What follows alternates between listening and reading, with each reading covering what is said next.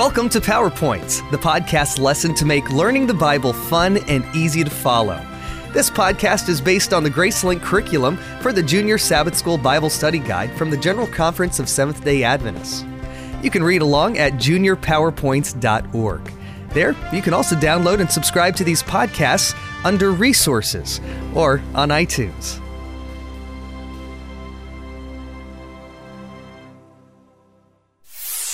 Lesson 9 Service with a Smile. Everyone has some friends who say lighthearted things that are easy to understand. But there are other friends who are deep thinkers. When these friends say something, you sometimes end up scratching your head because you're not sure what they mean. Jesus was one of those friends to his disciples. Sometimes he had them scratching their heads. It was one of those days when Jesus had left his disciples open mouthed in the temple. He had told the priests that he knew that they were plotting to kill him and that they were as slithery as snakes.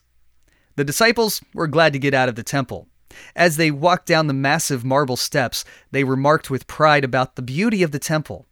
Perhaps they were trying to boost their feelings after being afraid or embarrassed of the priest's reaction to Jesus' sharp words. Maybe they thought Jesus needed to be reminded of the special place they were leaving so he would apologize to the priests. We'll never know, but Jesus made them scratch their heads again by saying, Do you see all these things? Truly I tell you, not one stone here will be left on another. Every one will be thrown down. Matthew chapter 24, verse 2. The disciples must have thought, This massive structure? Demolished? They walked on in silence until they reached the top of the Mount of Olives, just outside the city. Perhaps they were still puzzled. Finally, the disciples asked for an explanation.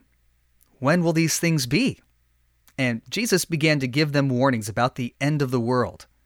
This led to a discussion we are still interested in today. Who will be saved when Jesus comes? Jesus said that when the Son of God comes to earth with his angels, he will assume his role as judge and separate people into two simple categories sheep and goats. This will be just as the shepherd separates sheep from goats at shearing time. The disciples understood this. The wool of the sheep is different from goat hair, and goats aren't sheared.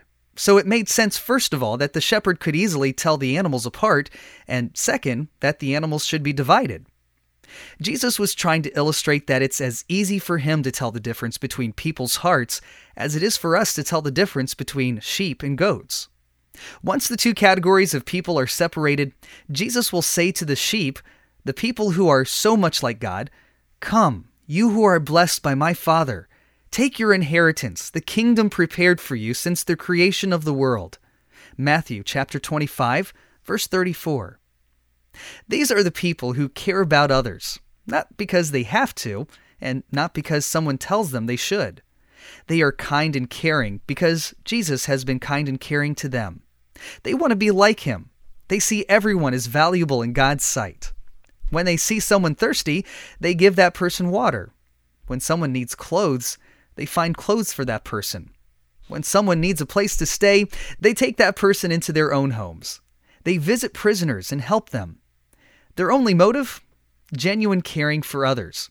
And in return, they become more like Jesus by treating others as he did. Jesus will say, Whatever you did for one of the least of these brothers and sisters of mine, you did for me. Verse 40. The sheep will be astounded. The goats, on the other hand, aren't motivated by kindness. They are too busy looking out for themselves. They perform good works because it might make them look good, or they think good deeds will buy their way into heaven. To the goats, Jesus will say, I was hungry, and you gave me nothing to eat. I was thirsty, and you gave me nothing to drink. I was a stranger, and you did not invite me in. I needed clothes, and you did not clothe me. I was sick and in prison, and you did not look after me. Verses 42 and 43. The goats will have a lame excuse. They will claim that if they had known that it was Jesus who needed water, food, clothes, friendship, they would have done those nice things for him. But they didn't know.